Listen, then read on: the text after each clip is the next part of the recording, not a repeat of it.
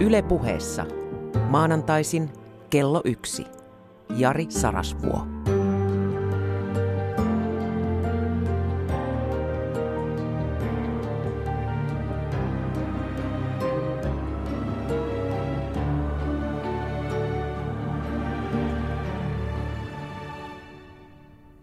Rakas ystävä, eksyilevä ja etsivä veljesi Jari on milloin toipuva, milloin taantuva addikti. Näin se on, ystävä. Ei se miksikään muutu. Ei kolmessa vuodessa eikä ehkä kolmessa kymmenessäkään vuodessa. Mutta tästä seuraa, että harvinaista kyllä, tällä kertaa, tänään, minä todella tiedän, mistä puhun. Ja koska tiedän, että siellä eetterin toisella puolella, virran vastarannalla, on niin ikään addiktion vaurioittamia ihmisiä ja heidän läheisiään, niin on mukava levätä sen tietoisuuden varassa, että sinä tunnistat tarinani bassolinjan, sen joka tekee biiseistä hyviä ja totta. Ja sillä on toipumista edistävä voima.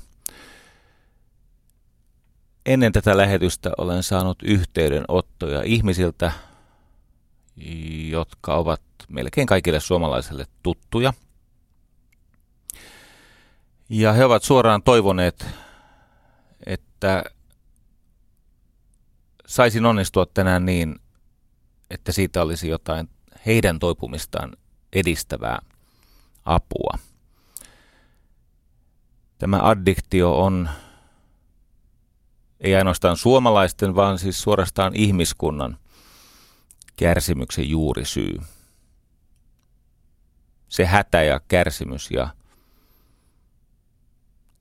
tuska, tyytymättömyys, dukha, jonka kanssa ihmiskunta joutuu kamppailemaan, se johtuu epäjumalan palvonnasta. Arkisemmin siis epäterveestä kiintymyssuhteesta, sairaaloisista kiintymyssuhteesta. Se, mitä me luulemme, haluamme, se hallitsee meitä niin paljon, että elämä pakenee meidän ja himomme välistä. Tutusti näitä kutsutaan addiktioiksi. Suomalaisille addiktio käsitetään perinteisesti alkoholismina, ja siihen minäkin enimmäkseen keskityn, mutta nykyisin yhä useammin addiktio on yhdistelmä kaikenlaista vanginvartijaa – Eli siellä on muita päihteitä, lääkkeiden päihdekäyttöä, tietenkin huumeita, mutta myös kehokontrollia voi, voi liittyä syömiseen tai tämmöiseen kehokuvaan, seksuaaliseen minäkuvaan. Siitäkin saa itselleen addiktion. Tietenkin seksistä ja pornosta lisääntyy koko aika – pelaaminen, sekä uhkapelaaminen että lasten täysin holtittomaksi riistäytynyt pelaaminen. Pelaamisesta sen verran, että siinä on addiktio, joka mädättää aivot nopeammin kuin alkoholi. Se siis aiheuttaa enemmän tämmöisiä eh, keskushermostohäiriöitä kuin mitä teiniässä aloitettu alkoholin käyttö tai kannabis. Pelaaminen on ihmisen äh,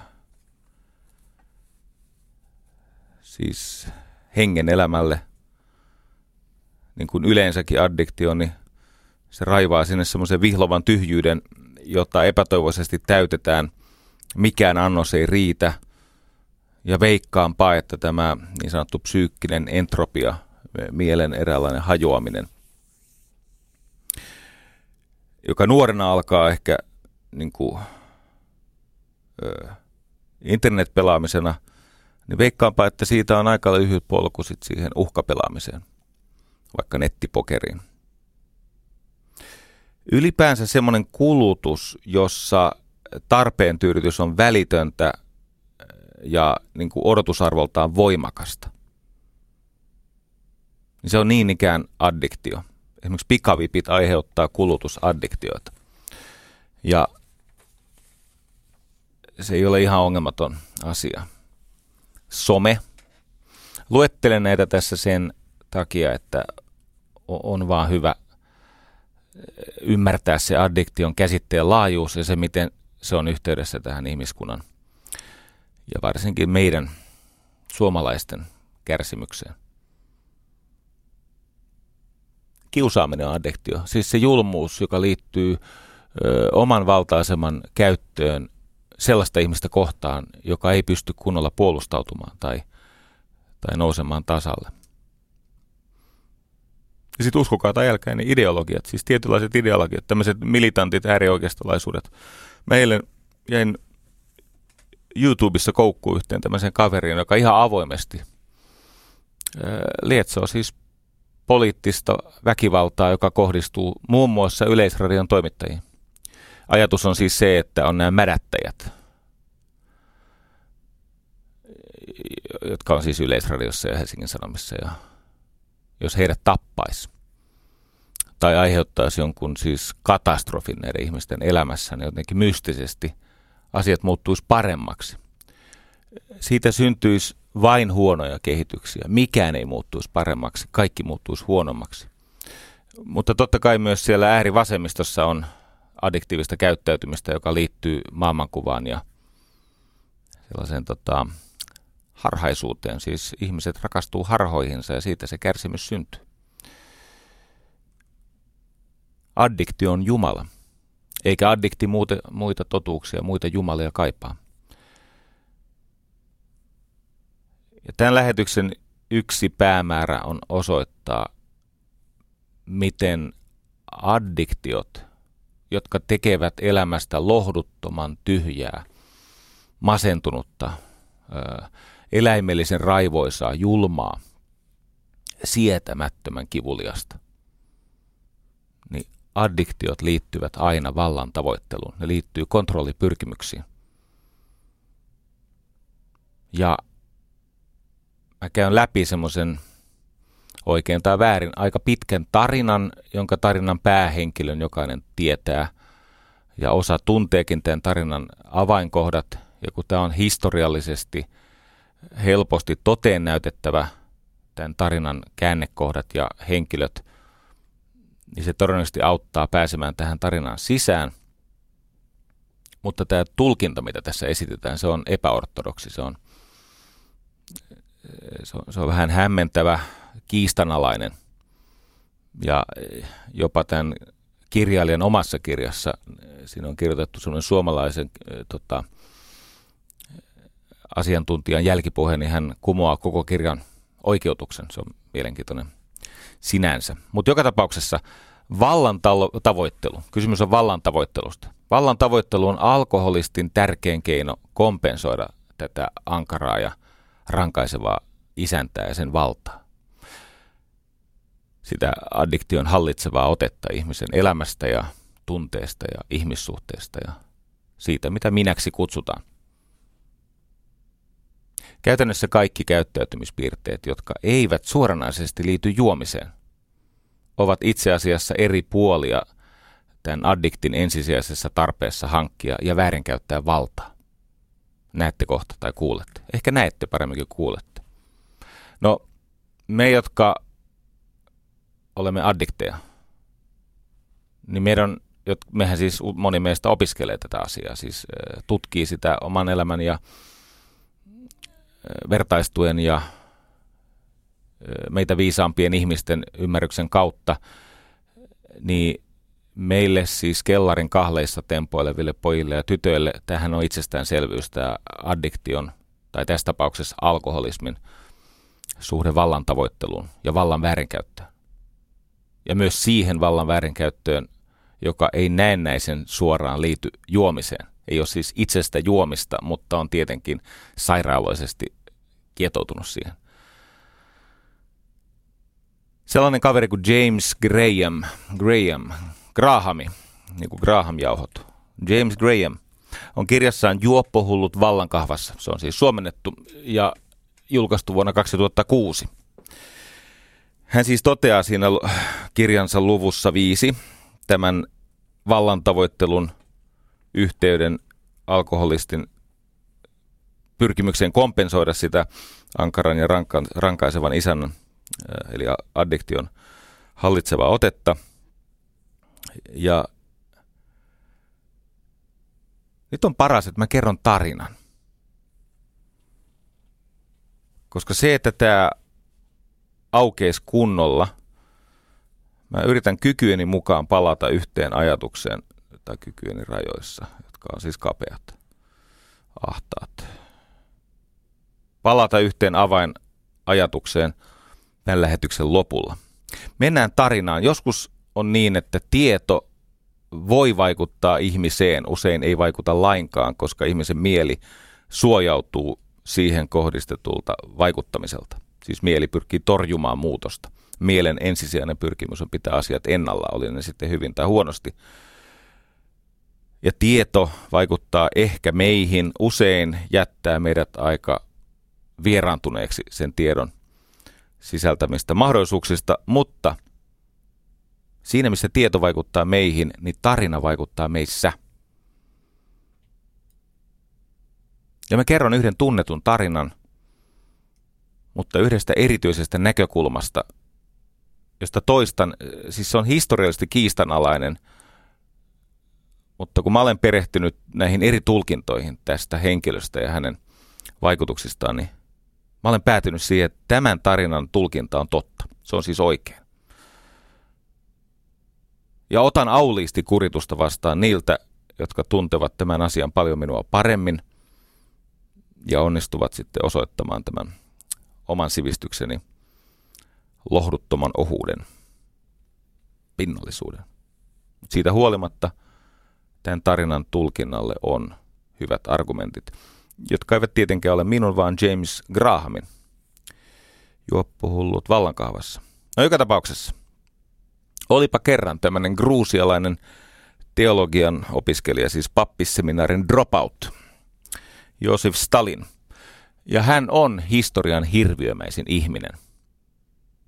Siis koko ihmiskunnan historiassa Stalin on julmuudessa ykkönen, nyt murhamittarilla hän ehkä joutuu jakamaan sen helvetin ihmisdemonien olympialaisissa tämän palkintopallin Genghis Khanin ja Hitlerin kanssa, mutta sitten kun me käytämme tätä, kun laji on julmuus, niin Stalin on ihan omassa luokassaan – Genghis Khan kyllä siis murhasi 11 prosenttia ihmiskunnan ää, tota, siitä lukumäärästä, siis väestöstä. 11 prosenttia kuoli Genghis Khanin keren kautta, mutta se hänen julmuutensa ei ollut mitään verrattuna Staliniin. Ja, ja, ja oli Hitlerilläkin siinä hirviömäisyydessä kammottavat ansionsa, mutta eivät sellaiset kuin Stalinilla.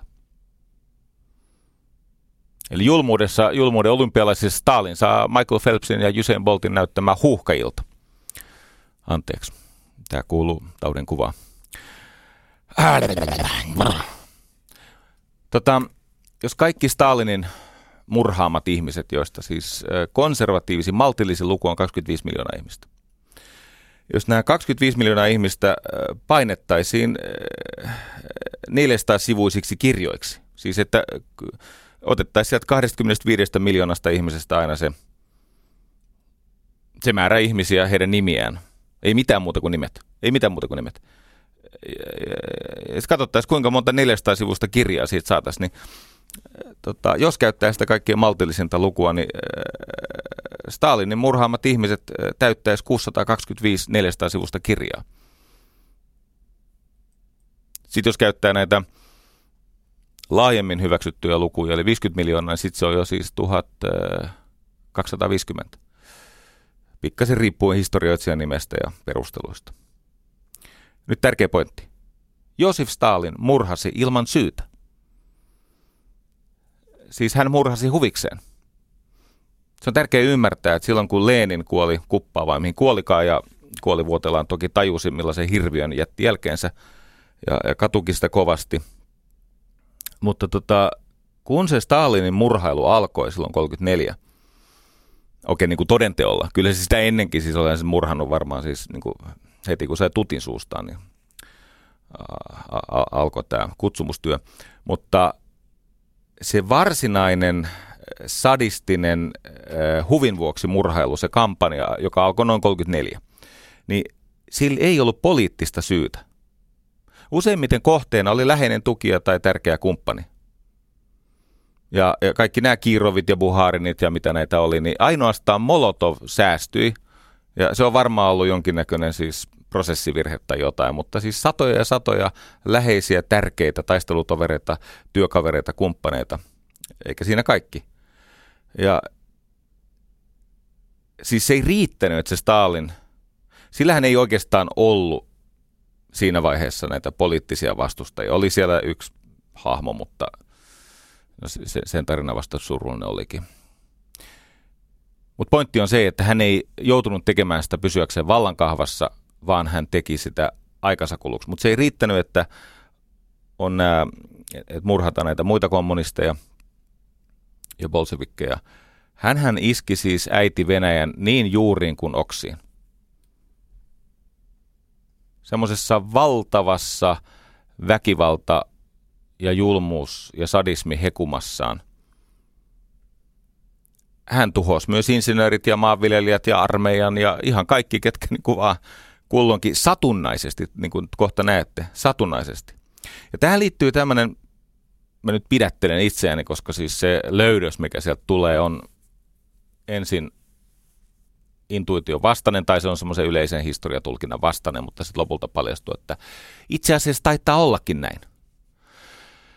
Nimittäin tota, hän loi siitä äh, Neuvostoliitosta tämmöisen absurdistanin. Eli idea oli se, että niissä näytösoikeudenkäynneissä tunnustetaan olemattomia rikoksia, mutta se ei riittänyt, että tunnustetaan olemattomia rikoksia, vaan piti tunnustaa myös järjettömiä rikoksia, siis täysin absurdeja rikoksia. Siis siellä murhattiin ihmisiä esimerkiksi sen takia, että väitettiin, että joku tyyppi ö, aikoo myrkyttää koko Neuvostoliiton kansan laittamalla nauloja voihin. No siis koita avata tämä lause itsellesi, että se myrkyttää Neuvostoliiton kansan, kun laitetaan voihin sekaan nauloja, siis nastoja ja jotain, siis tämmöisiä ruumisarkkunauloja tai mitä. Okei, kuuntele tätä. Öm, eräs juutalainen insinööri pakotettiin tunnustamaan, että hän on suunnitellut hakaristin muotoisen tehtaan. Ja, ja tässähän on tämmöistä niin kuin, no tämä menee vähän nyt banaaliksi, eikä ole ihan hienotunteesta, mutta hänestä oli siis erittäin hauska ottaa tämä ajatus, että on hakaristimuotoinen tehdas ja sitten on juutalainen insinööri. Koska tähän aikaan siis huomatkaa, ollaan siis vuosissa 34, 35, 36, 37, 38, siitä alkoikin jo sota. Tai äh, eräs äh, juutalainen, niin ikään juutalainen keramikko. Hänet murhattiin sen takia, että hänet pantiin tunnustamaan, että hän on suunnitellut Daavidin tähden muotoisen, kurttele tarkkaan, tuhkakupin koska molemmilla puolilla tätä sosialistista syöpää oli tämä ajatus, että nämä tota, juutalaiset pitää siis jotenkin hävittää lopullisesti. Daavidin tähden muotoisen tuhkakupin. Yksi työläinen tunnusti, että hän yritti räjäyttää tärkeän sillan arsenikilla. Kasku ei bostik pikaliimalla tai millä tahansa – Eli ajatus oli se, että nämä, nämä tota, tunnustukset, niin, ne oli järjettömiä. Yksi mies tuomittiin oikeasti kuolemaan itsensä murhaamisesta. Ja se oli niin kierro se ku, kuvio, että lopulta hän kyllä siis tunnusti, että hän on murhannut itsensä. Siihen liittyy tämmöiset henkilöllisyyspaperien tota, varastamiset ja so, siis siinä ei kenenkään pää pysy perässä. Ja kun Hitler ja Stalin tekivät tämän hyökkäämättömyyssopimuksen, tai se oli Ribbentrop, mutta yhtä kaikki, kun Saksa ja Neuvostoliitto tekivät hyökkäämättömyyssopimuksen, niin Stalin määräsi sen oman salaisen poliisinsa luovuttamaan satoja saksalaisia kommunisteja Gestapolle, jotka tietenkin olivat myös juutalaisia.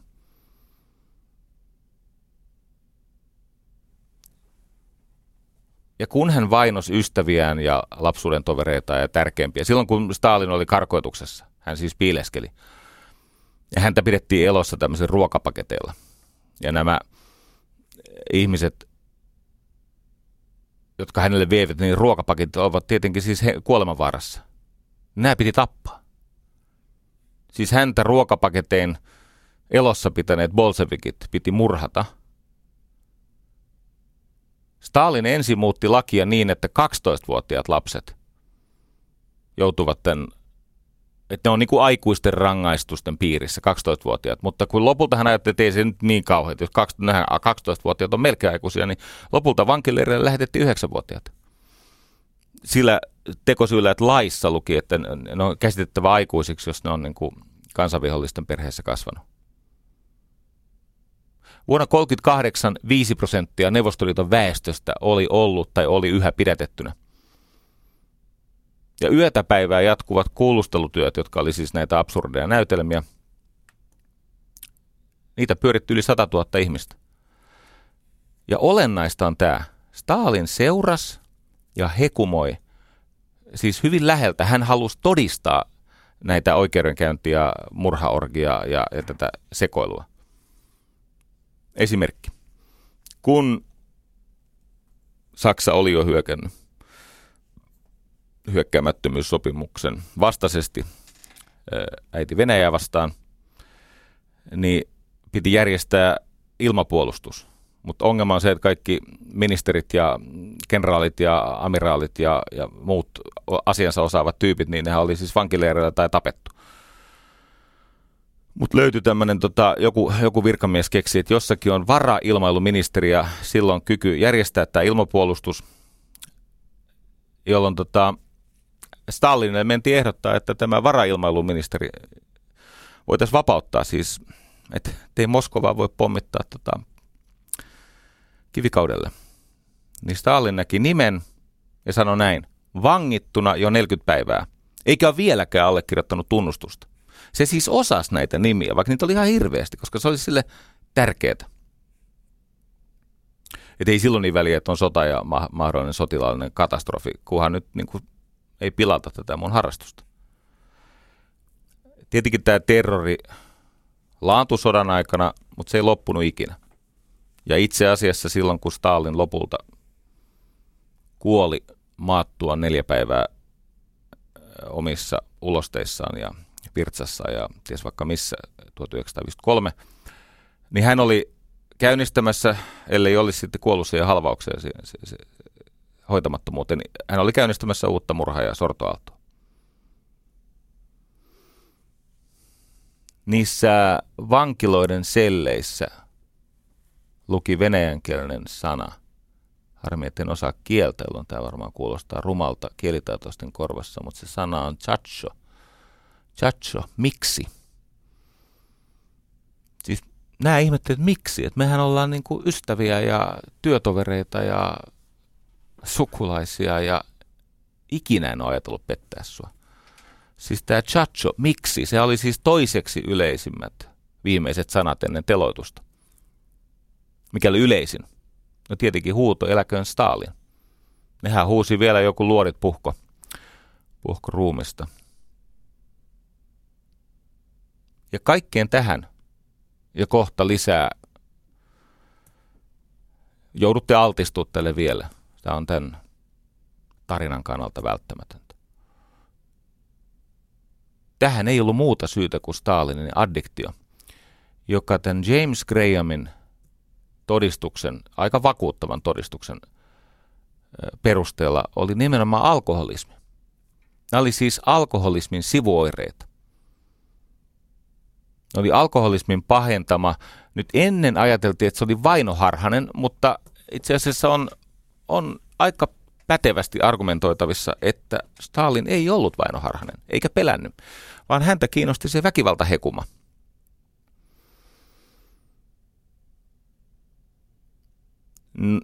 Eikä kysymys ollut poliittisista vastustajista. Ehkä tämä Zinoviev silloin 33-34, se, niitä ensimmäisiä, siis Ensin taidettiin murhata se Kiirov.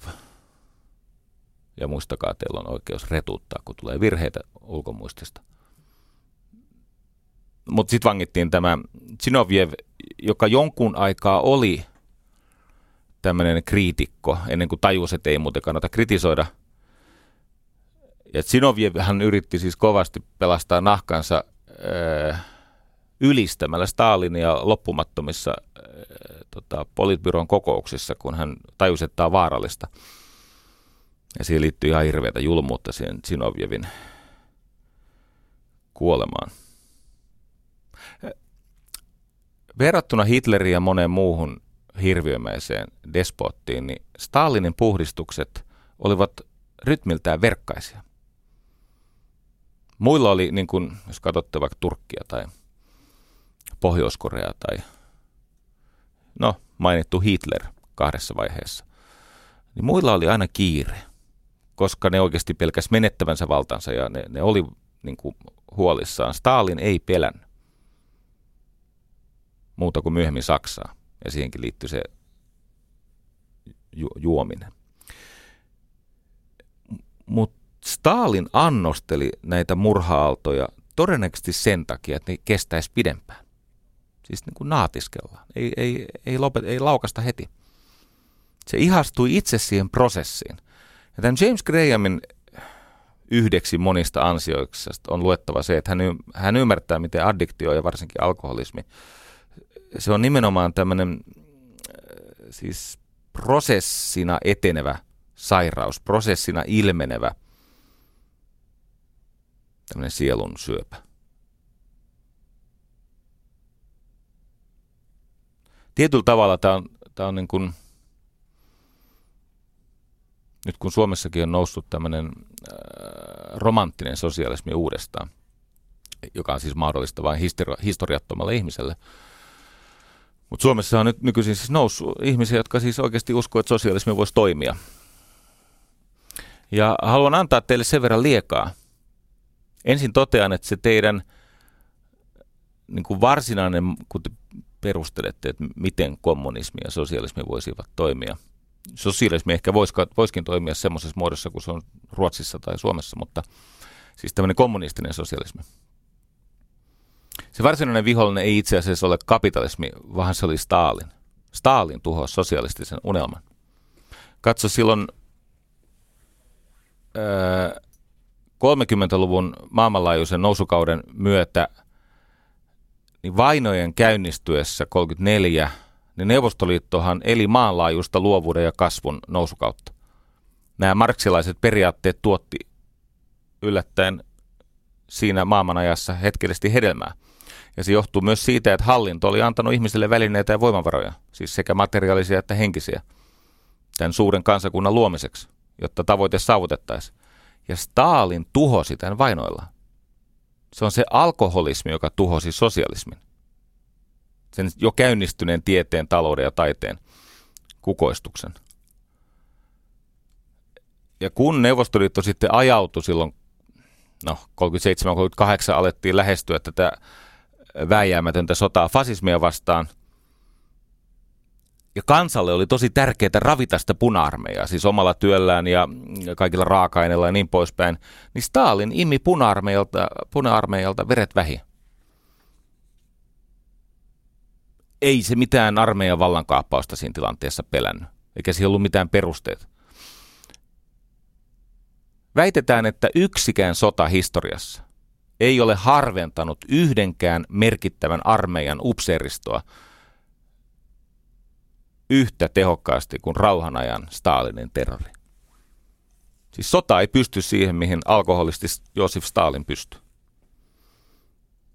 No sitten tietenkin, kun se no mieliala romahti ja kun sota syttyi, niin ei siitä tullut mitään ja siihen liittyviä tämmöisiä järjettömiä strategisia virheitä.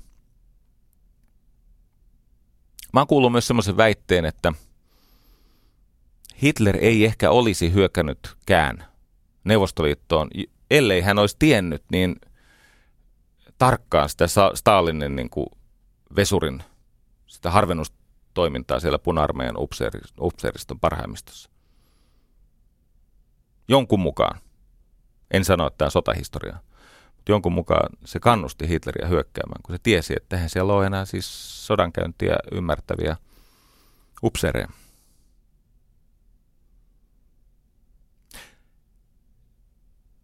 Nyt sitten voidaan pohtia, että Stalin, niin, että et oliko se niin kuin narsisti, oliko se tämmöinen psykopaatti? Varmaankin, tai olikin, ja tämmöinen narsistinen psykopatia, sehän on myös yksi addiktion muoto, vaikka sitä ei sellaiseksi ole haluttu lukea, mutta siinä on addiktiivisia käyttäytymismalleja.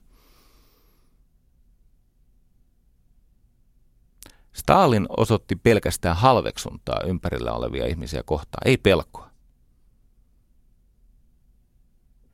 Ja kun tämä hirviö päätti, että kenet vangitaan ja tapetaan työhön tai telotetaan heti, niin hän toimi sattumanvaraisesti, ei siis suunnitelmallisesti. Siellä on ihan ihmeellisiä tarinoita siitä, että ensin vangitaan joku hänen lapsuuden toverinsa tai, tai äh, niin kuin varhainen työtoverinsa silloin, kun bolshevikit ei ollut vielä vallassa ja Stalin taisi vakoilla Ohranalle. No sitten tämä tässä mainittu Gavtaracen lähettää Anovan kirjeen kaverilleen. No sitten se kirje vapauttaa. Se vapautettiin tämä, tämä tota, Gavtaracen. Mutta se olikin tilapäistä, koska se vangittiin vähän aikaa myöhemmin uudestaan ja sitä kidutettiin ihan helvetisti ja sai kuolemantuomion ja se oli jo muutamia kuukausia kuolemansellissä tämä Kavtarachen. Kunnes yhtäkkiä tämä NKVD johtaa Beria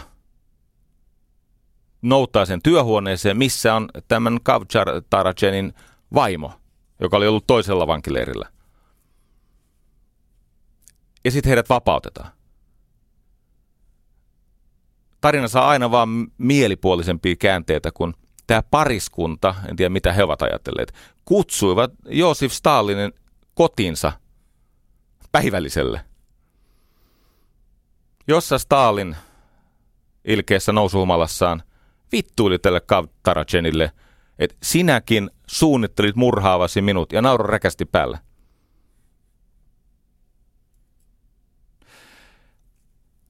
Alkoholismi perustuu epäjumalan palvontaan, jonka ytimessä on tiettyjä asioita. Addiktio on siis semmoinen salainen, epäpuhdas motiivi, epäterve tärkeysjärjestys, joka ajaa kaiken yli. Siis aivan kaiken yli. Ja tämä Graham väittää näin, että jos alkoholisti saa valtaa, niin tämmöinen stalinistinen käyttäytyminen nostaa päätään aina. No nyt siis mä luin näitä tunnettuja johtajia, sekä valtionpäämiehiä että ministereitä että isojen yhtiöiden johtajia, jotka on siis tiedetysti alkoholisteja ja taiteilijoita ja tämmöisiä. Se on, siis mä olen taipuvainen uskomaan tähän. Jokainen, joka tuntee yhdenkään alkoholistin, tietää, että alkoholisti valehtelee aina. Tämä tapa kontrolloida mahdottomasti, kontrolloida sitä omaa tyytymättömyyttään, tätä mitä buddhalaiset kutsuu dukhaksi, joka on vähän väärin käännetty länsimaissa kärsimykseksi, mutta se tapa kontrolloida sitä sisäistä tyhjyyden tunnetta tai hätää, tyytymättömyyttä, niin yksi tärkeimmistä työkaluista siihen – hullu vallankäyttöön, joka synnyttää niin kieroutuneen tärkeysjärjestyksen. Tai siis se, se tärkeysjärjestys on se, että millään muulla ei ole oikeastaan arvoa paitsi sillä itse aineella, sillä addiktion kohteella. Kaikki muu on, ne on vaan tämmöisiä satunnaistekijöitä.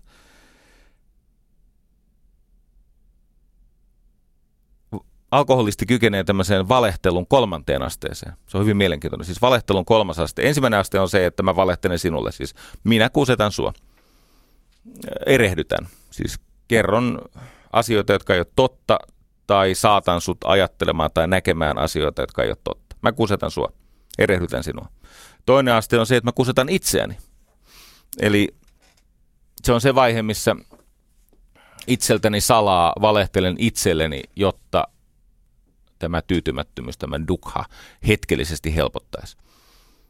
Et se elämässä oleva epämukavuus, mitä me emme hyväksy. Siis valtaosa kärsimyksestä syntyy siitä, että me emme hyväksy elämään kuuluvaa epämukavuutta. No mutta se toinen vaihe on siis se, että mä kusetan itseäni. Mä siis saatan itseni ajattelemaan tai suhtautumaan tai toimimaan tavalla, jotka on lähtökohtaisesti epärehellisiä. No tämä on vasta toinen aste, mutta sitten tulee se kolmas aste, johon alkoholistit kykenee. Ja se onkin se, että minä elän sen mun valheen todeksi niin, että maailma lähtee siihen mukaan.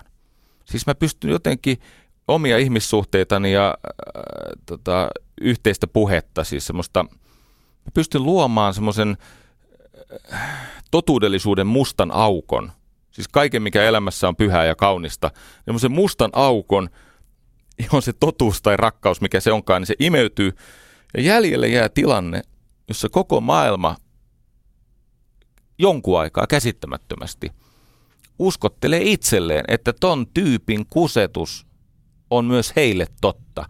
Ja tämä näkyy Stalinin uhrien historiassa, varsinkin suhteessa lapsiin.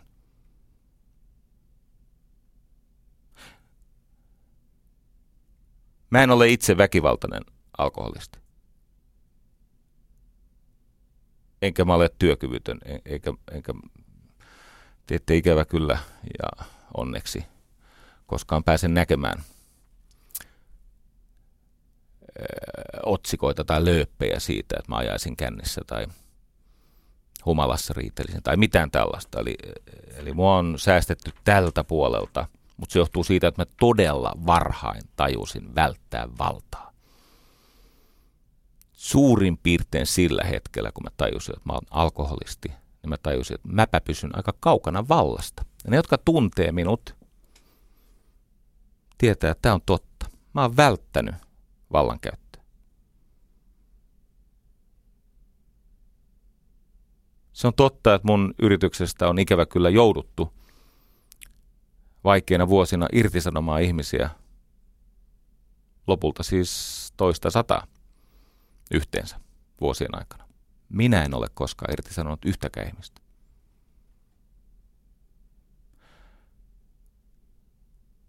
Jokin osa mussa tajusi kavahtaa sitä valtaa. Ja sitten nämä, jotka ei kavahda, vaan se alkoholistin suhde valtaan muuttuu tämmöiseksi korvikkeeksi, jonka avulla jotenkin rimpuillaan siihen seuraavaan ryyppysessioon. Mä kuvaan sen kohta tarkemmin, koska siinä on hyvin mielenkiintoinen, että minkä takia tietyt ihmiset eivät ajaudu ajallaan siihen alkoholismin myöhäisvaiheeseen, siihen siis kertakaikkisen rappiotilaan. On semmoisia ihmisiä, jotka voivat olla siis paljon juovia alkoholista aina 80-vuotiaaksi. Ei se Stalinkaan kuollut ennen kuin 73-vuotiaana. Ja sitten tätä voi miettiä, että jos ihminen juo siis enemmän tiukkaa viinaa kuin toimistotyöntekijä hengittää happea päivässä, niin luulisi sen tuhoavan sisuskalut ja keskushermoston ja sydämen ja ihan kaiken. Mutta kummasti ei. Ja mä, mä menen siihen kohta, siihen liittyy tämä valtajutska.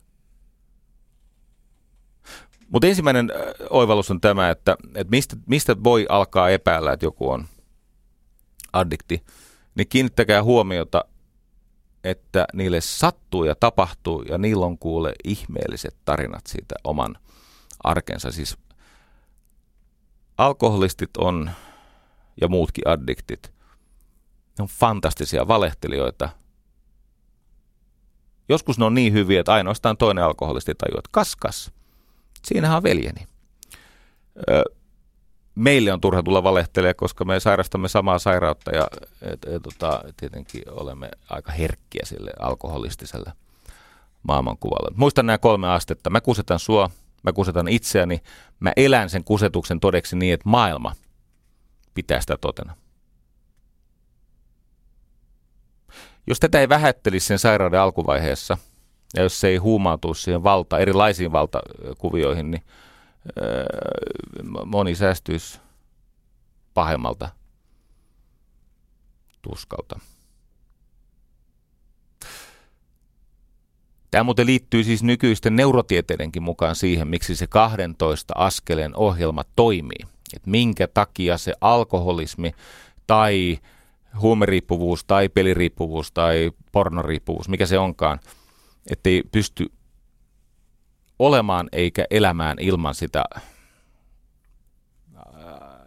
addiktoivaa asiaa tai ainetta tai tekemistä, niin tämä liittyy tähän kontrolliin. Jo muistaakseni suuri tullius sanoi, että uskon, koska se on järjetöntä. Siellä on tämmöinen irrationaalinen kuvio. Mä avaan sen jos muistan tai osaan myöhemmin. Mutta mennään tämä tarina eteenpäin. Um, Yhteistä kaikille addiktioille on tämmöinen kummallinen kontrollipakkomielle. Ne haluaa kontrolloida jotain. Ja se johtuu siitä, että on tämmöinen, no hyvin usein nämä palautuu kognitiiviseen dissonanssiin, eli siihen, että asioiden ristiriitaisuus ja, ja mielessä oleva tämmöinen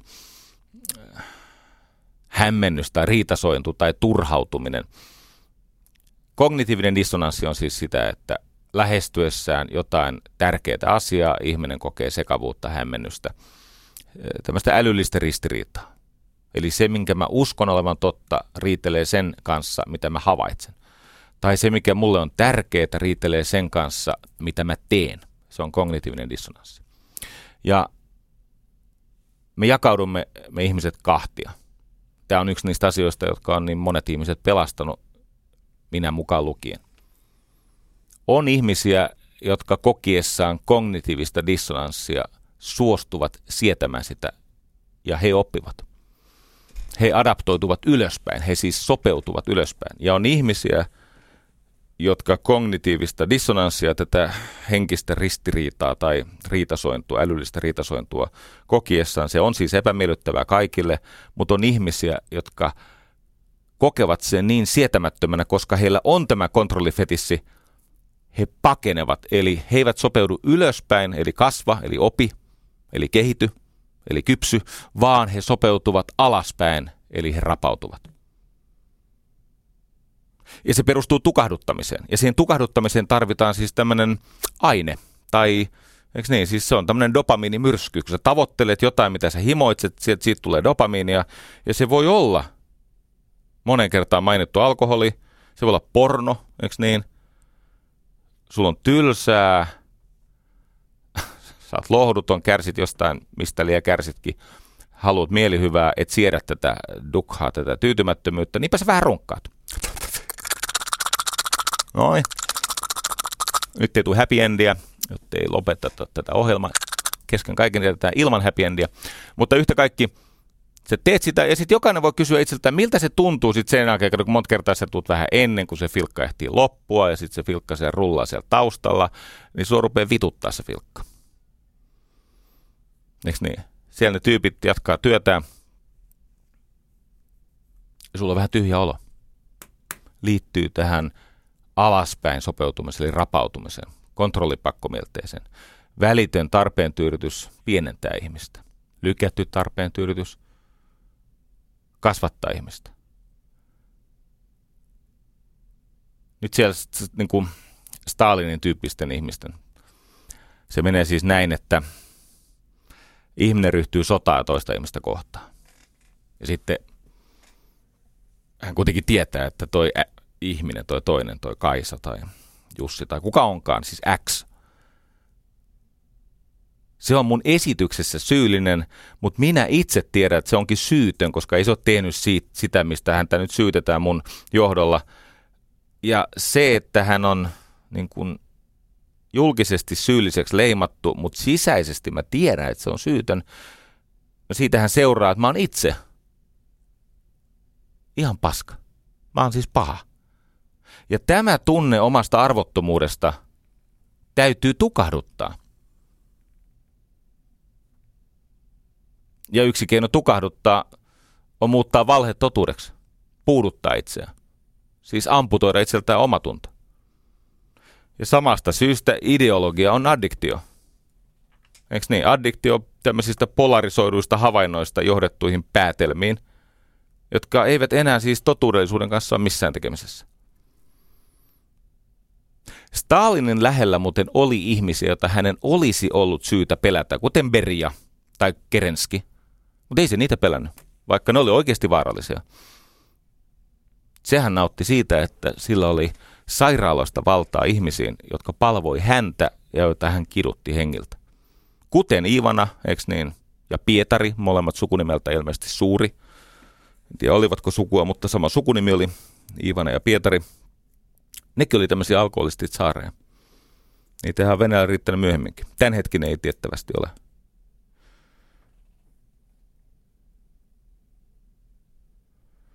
Oletteko lukenut Dorian Graysta koskaan? No siinä oli vähän sama ajatus. Siis, siis sekin on tietenkin äh, minäkuvaan ja kehonkuvaan liittyvä addiktio. Tämmöinen nuoruuden palvonta, joka nykyisin ilmenee siltä vaan, että ihmiset leikkaa itselleen semmoisen järjettömän näköiset duckfaceit.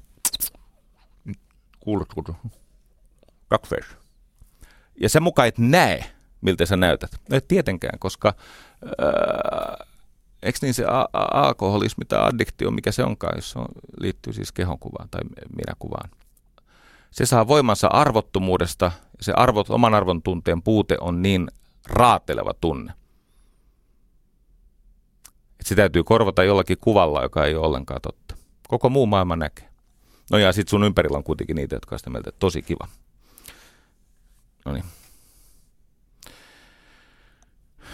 Juovat alkoholistit on aina amoraalisia. Ne on siis ö, oikeuskäsitykseltään, niin kuin etiikaltaan vaurioituneet. Sitten kun he alkavat raitistua, eli he eivät enää pahenna niitä oireita, he ovat toki sairaita kuolemansa saakka, niin se on jännä juttu, että tämmöinen siis raitistuva, toipuva, ei juova alkoholisti, niin sehän on hyvinkin kiinnostunut moraalista. Jos tunnet tämmöisiä toipuvia alkoholisteja, he pohtivat kovasti kysymyksiä oikeasta ja väärästä. Stalinilla oli tytär Svetlana,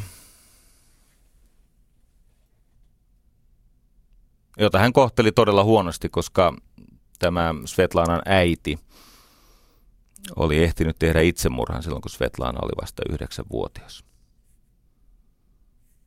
Äiti muuten viimeisinä sanoinaan vannotti Svetlanalle, älä koskaan juo viiniä. Älä juo viiniä yhtään pisaraa. Minkähän takia?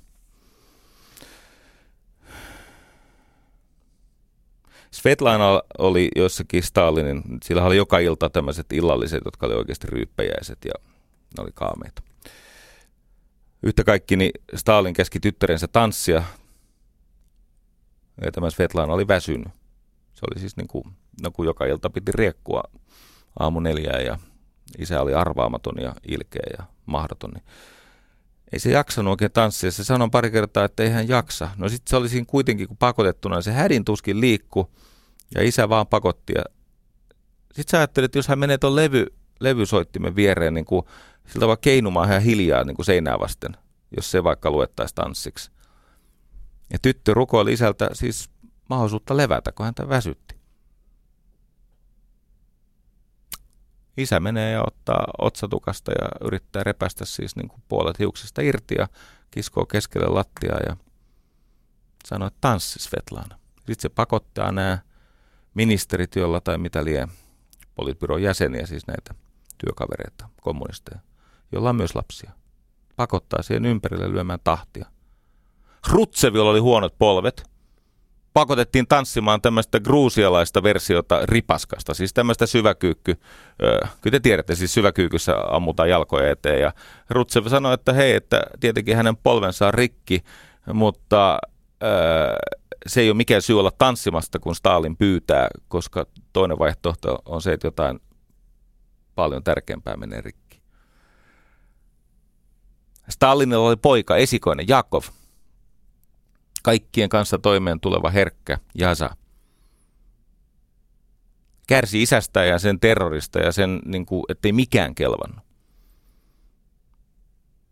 Niin paljon, että yhdessä vaiheessa yritti itsemurhaa, siis ampui itseään päähän, mutta ei kuollut, jolloin Stalin teki julkisen spektaakkelin siitä, että hänen poikansa on niin kelvoton, että se ei osaa edes, niin kuin siis, lähe, se ei osu oma päähänsä kunnolla, niitä kuolisi julkisten olausta tästä epäonnistuneesta itsemurhasta.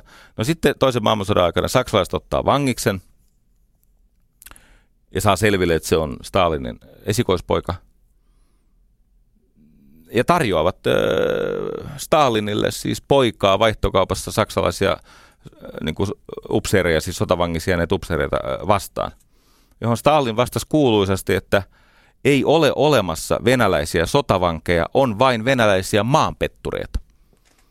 Donald Trump on muuten sanonut tota, McCainista samaa, että jos sä jäät sotavangiksi, niin sä ootkin yhtäkkiä maanpetturi. Ensin sä koetat puolustaa maata ja sitten kun käy niin, että jäät vangiksi, niin susta tuleekin silmäräpäyksessä maanpetturi.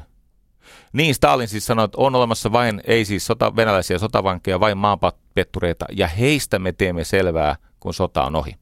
Niin muuten tekikin. Stalin ilmoitti, että minulla ei ole Jaakov-nimistä poikaa. Hän kielsi poikansa. Ja saksalaiset siellä sotavankileirillä veti ämyreistä kajuttimista tätä, niin kuin hankki sinne Venäjän, Venäjän taitoisen ihmisen ja kuuluttelivat tätä siellä niin, että kaikki kuuli, että minulla ei ole Jaakov-nimistä poikaa, niin samana päivänä Jasa kävelee sähköaitaa ja tällä kertaa itsemurha onnistui. Stalin torjui lapsensa, joka ikisen lapsen, juuri silloin, kun ne oli herkimmässä tilassa. No nyt sä ajattelit, että okei, tämä on absurdi, brutaali, tämmöinen vähän irvokas, siis iljettävä kuvaus ihmiskunnan historian julmimmasta hirviöstä.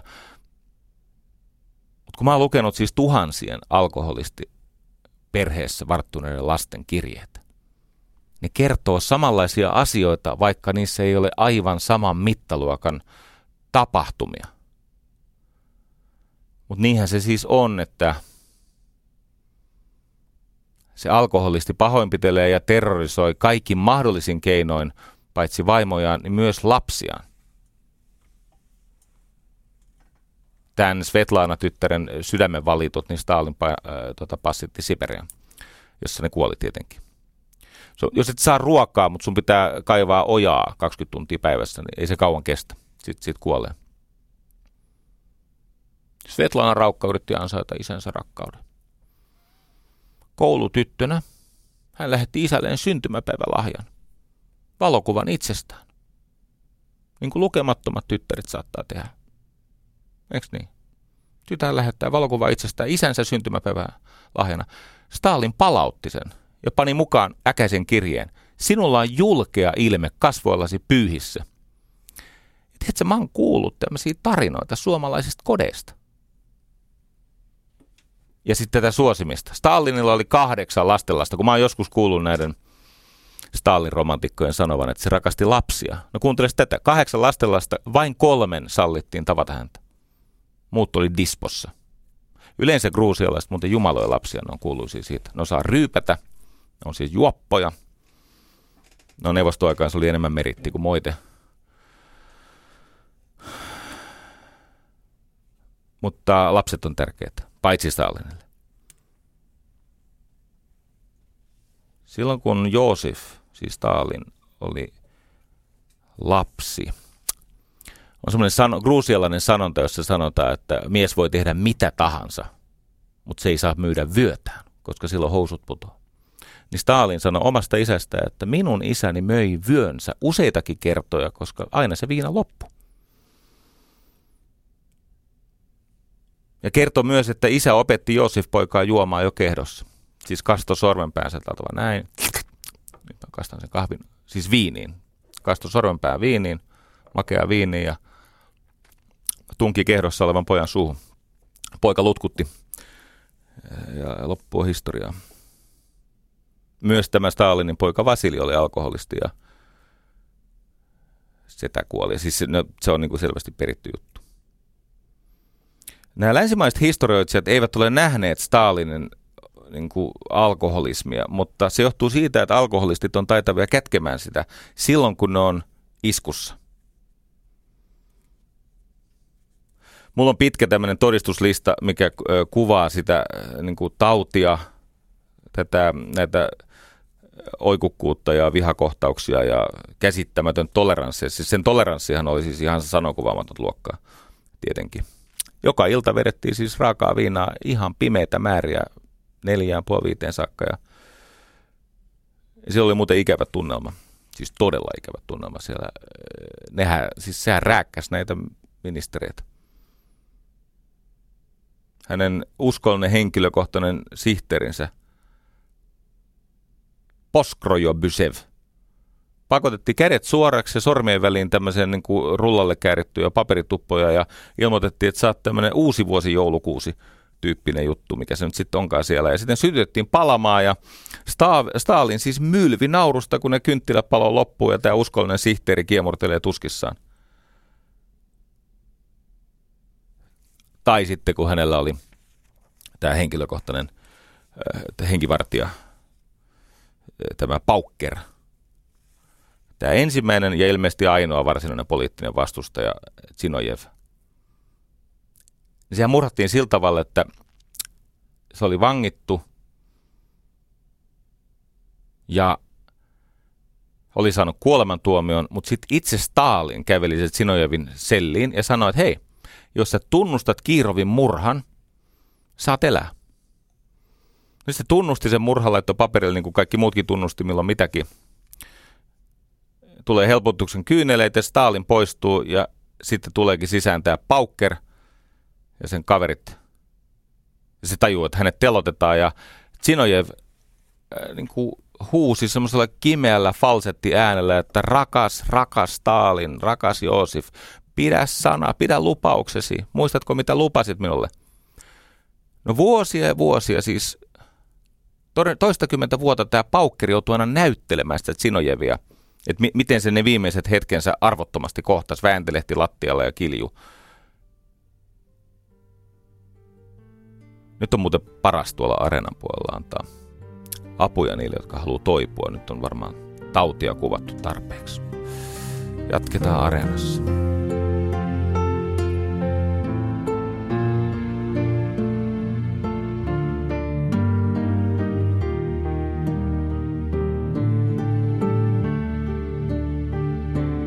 Yle puheessa Jari Sarasvuo.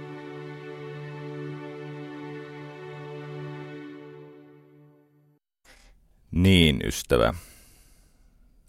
Anteeksi, että hekumoin näin paljon tällä Stalin tarinalla ja palaan siihen muutaman kerran nopeasti vieläkin, mutta tämä Areena-jakso keskittyy enemmän toipumiseen kuin tämän Stalinin rikosten luettelemiseen.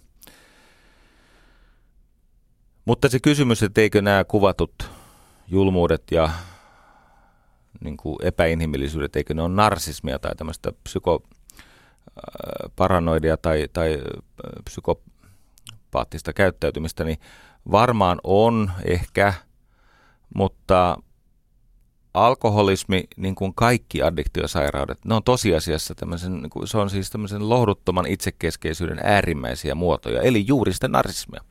Alkoholistit on itsekeskeisiä, ne on siis äärimmäisen itsekkäitä.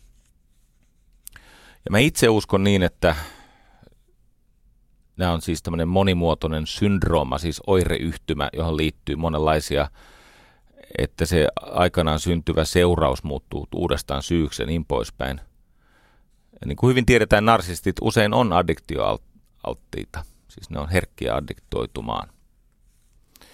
Tällä Stalinilla, minkä takia se meni sellaiseksi se murhailu, niin siis yleensä näillä väkivaltaisilla – valtaa tavoitteleville, tavoittelevilla ja saavilla alkoholisteilla, niillä on vaimo, joka on niin kuin se nyrkkeilysäkki, tai lapset, jota voi terrorisoida. Mutta kun Stalinin tapauksessa vuoden 1922 jälkeen ei enää ollut tätä terrorisoitavaa vaimoa, niin hänpä terrorisoi sitä suurta äiti Venäjää. Eli sen sijaan, että hän alkoholistien tapaan olisi umpimielisesti syyttänyt vaimoaan Nadiaa olemattomasta uskottomuudesta – nehän on usein mustasukkaisia, ne näkee siis, että, että on uskoton. Niin kun vaimo on siis oman kerran kautta poistunut, niin hänpä syyttää sitten tärkeimpiä kumppaneitaan ja ystäviään ja armeijaa ja insinööriä milloin ketäkin. Uskottomuudesta, eli siis epäuskollisuudesta, epälojaalisuudesta. Ja näinhän tämmöiset narsistiset normiaddiktit tapaa tehdä kotona ja Stalin tietenkin hovissaan, mutta katsokaa, miten ihmiset käyttäytyy työpaikalla. Sama asia. Tärkeä ymmärtää seuraavat jutut. Addikti ei himoitse himonsa kohdetta.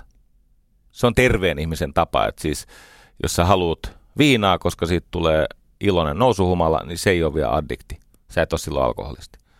Addikti ei himoitse himonsa kohdetta, vaan addikti himoitsee itsestä himoaan. Se aine itsessään on se himon kohde.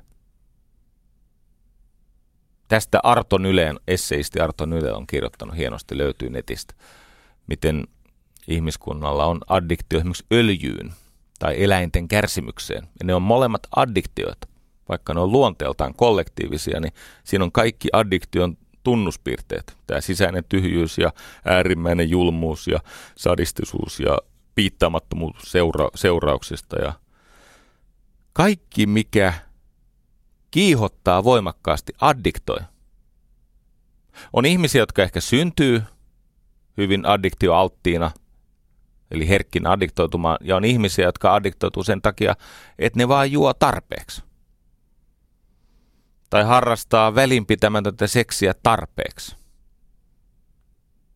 Tai humaltuu vallan tuomista tämmöisistä sosiaalisista äh, egotripeistä tarpeeksi. Ja se addiktio saattaa syntyä pelkästään siitä toiminnasta.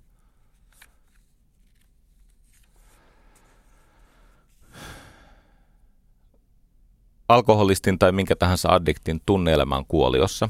Niin kauan kuin juo tai pelaa tai runkkaa pakonomaisesti, niin aidot tunteet on mahdottomia. Sen takia esimerkiksi keskiajalla, kun identifioitiin nämä seitsemän kuolemansyntiä, seitsemän sellaista ajattelu- ja toimintatapaa, jotka erottaa ihmisen Jumalasta, niin hekumallisuuden vastahyve on rakkaus. Miettikää tätä. Ja kääntäen tietenkin rakkauden vastamyrkky on, tai rakkautta tuhoaa hekumallisuus. Ja niin kauan kuin sä juot tai harjoitat sitä addiktiota, sun tunneelämän kuoliossa. Mutta kun se on kaamea tila, niin sä tarvitset tämmöisiä mm, tavallaan tunnekorvaushoitoa, tämmöistä tunteiden subuteksia. Ja joskus se on toisten ihmisten äärimmäinen kärsimys. Yksi syy, minkä takia tämmöiset psykopaatit ja narsistit tuottaa muille kärsimystä, on se, että kun ei itse voi tuntea omia tunteitaan, eikä ole semmoista ehyttä hengittävää tunneelämää, niin silloin toisten ihmisten äärimmäiset tunteet, joko äärimmäinen rakastuminen, johon tietenkin psykopaatit kykenee, ne pystyy hurmaamaan, niin kuin monet alkoholistitkin, se on addikteille tyypillistä. Ne on taitavia myymään. Siis addiktit on, ne on tietyissä sosiaalisissa tilanteissa sanomattoman hurmaavia. Jokainen tietää näitä pelimiehiä ja tämmöisiä tyyppejä tai seksuaalisia saalistajia. Eli joko se tuotat, joko se addikti tai, tai, tai psykopaatti tuottaa sen äärimmäisen huumaavan ihastumisen tai rakastumisen tunteen, tai sitten sen äärimmäisen kärsimyksen ja pelon ja kauhun. Ne on molemmat äärimmäisiä tunteita ja ne kiihottaa addiktia. Ja minkä takia? No sen takia, että se kyky tuntea niitä alkuperäisiä autenttisia tunteita on kateessa. Mutta mikä tahansa kiihottaa voimakkaasti, se ensin addiktoi ja sitten se polttaa tavallaan nämä tunneelämän hermot ja aistielimet. Stalin ei käynyt edes äitinsä hautajaisessa. Ja se kykeni siis, se teki päivittäin töitä tämän Mikojanin kanssa, vaikka Mikojanin kaksi poikaa oli vankileirillä. Samoin Molotovi ja Kaalinen ja tämä Poskrojobysov. Niiden vaimot oli vankileirillä. Alkoholisteilla on myös tämmöinen käsittämätön kyky ottaa jotenkin emotionaalista etä, et, etäisyyttä, siis omien pahojen tekojensa seuraamuksiin – toisten ihmisten elämässä. Niillä on siis tämmöinen kyky vihkiä itsensä viattomuuteen. Täytyy vähän varoa, että mä en täällä pakkopaljasta ketään muuta kuin itseäni.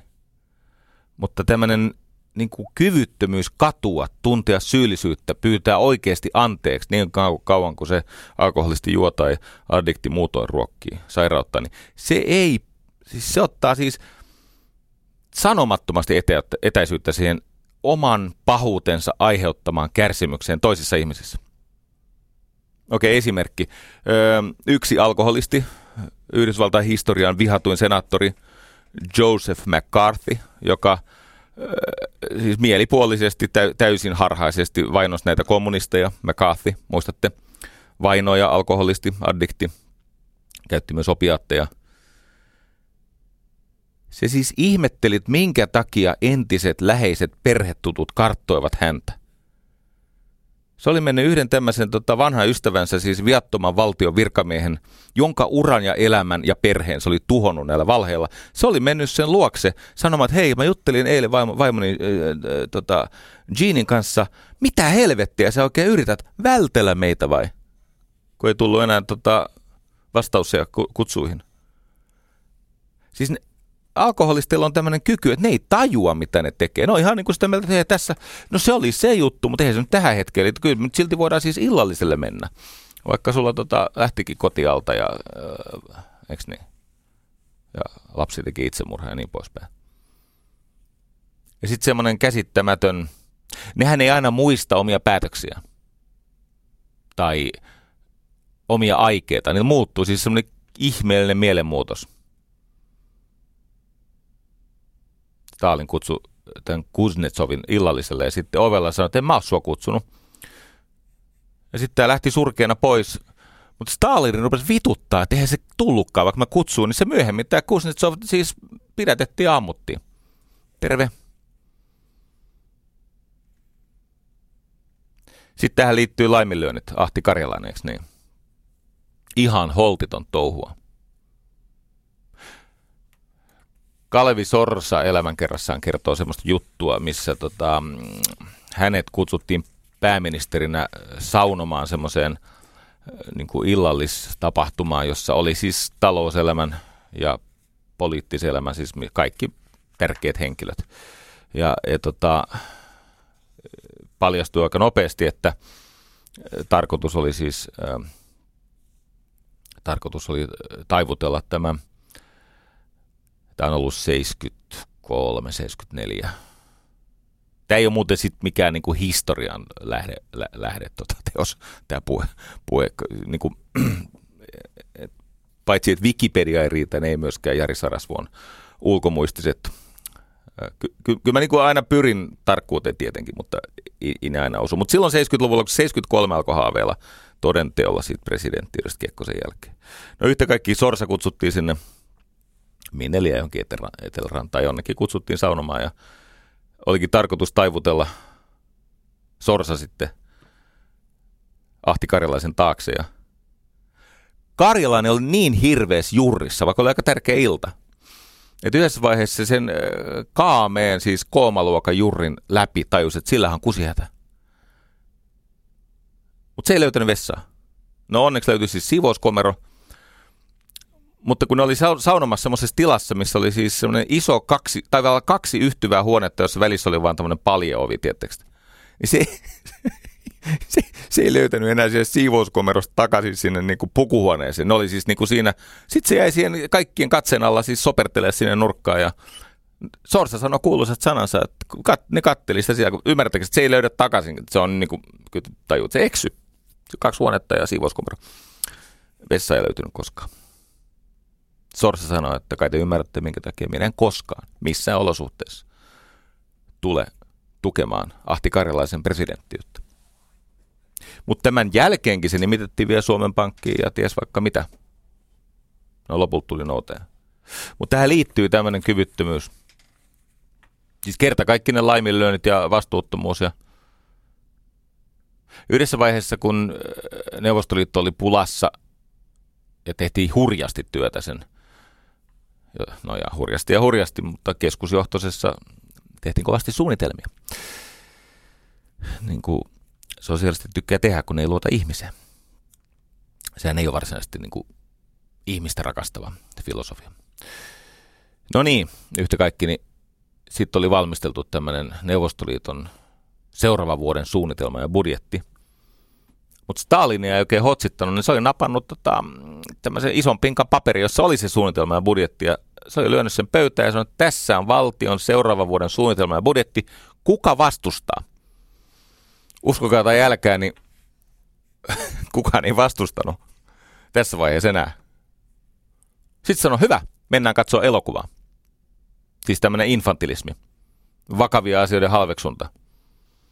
Sodassa tämä maksoi ihan hirvittävästi, kun se yhtäkkiä keksi, kun se Hitler hyökkäsi sieltä kesäkuussa 41, niin kenraalit suositteli, että kun on nopeasti liikkuva mobilisoitu armeija, niin kannattaa puolustaa syvyydessä eikä rintaman leveydellä.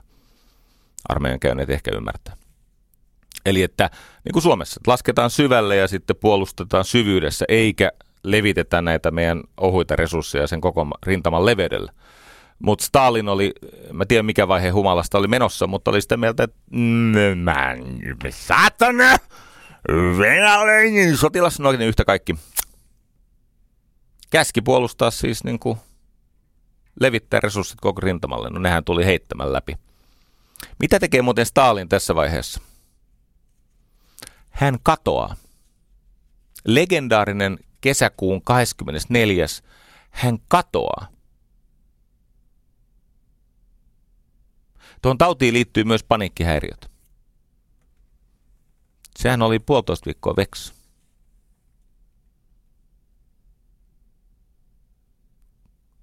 Siinä maassa ei tehty silloin kesäkuun 24 vuonna 1941 viime vuosisadalla ja heinäkuun toinen päivä yhtään mitään muuta kuin siis niin kuin päästettiin saksalaisia syvemmällä. Miten se teki? Mihin se katosi? Ryyppäämään tietenkin. Ryyppäämään. Se veti siis sellaiset niin kuin astraaliluokan koomat, ettei niin kuin arki päässyt häiritsemään, kun äiti Venäjää niin kuin Saks, Saksan siis, varotaan nyt näitä kielikuvia, mutta yhtä kaikki niin äiti Venäjä vähän, vähän niin kuin pahoinpideltiin.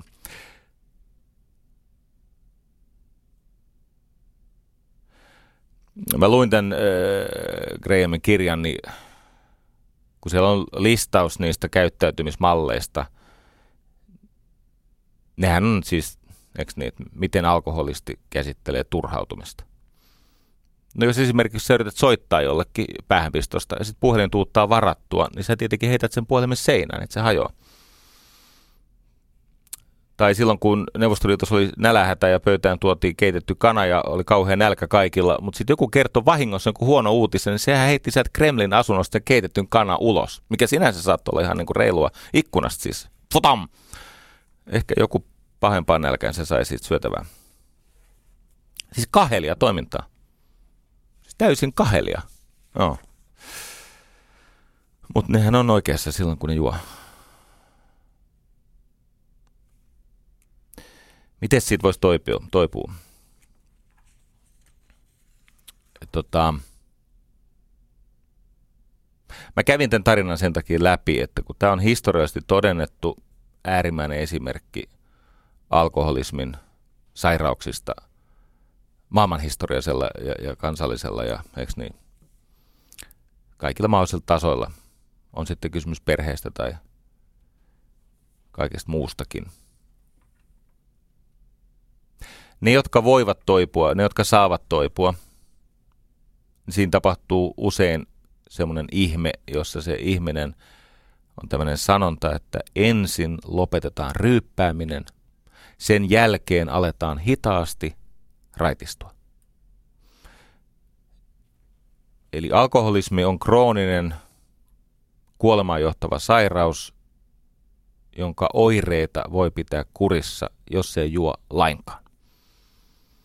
Raitistuminen on hyvin hidas prosessi, mutta juomisen lopettaminen saattaa olla joillakin ihmisillä, jotka siinä onnistuu, niin se on kertakaikkinen välitön muutos.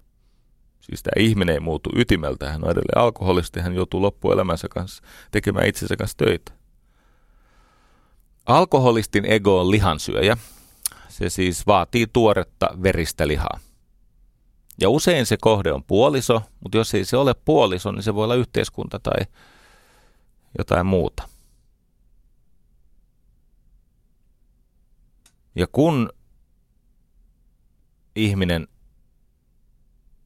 on semmoisessa tilanteessa, että syystä tai toisesta hän itse tajuaa, hän itse tunnustaa sen avuttomuutensa ja hän tajuaa, että tämä ei niin kuin saa jatkua, tämä ei voi jatkua, ja hän haluaa lopettaa juomisen, niin tullaan semmoiseen isoon paradoksiin.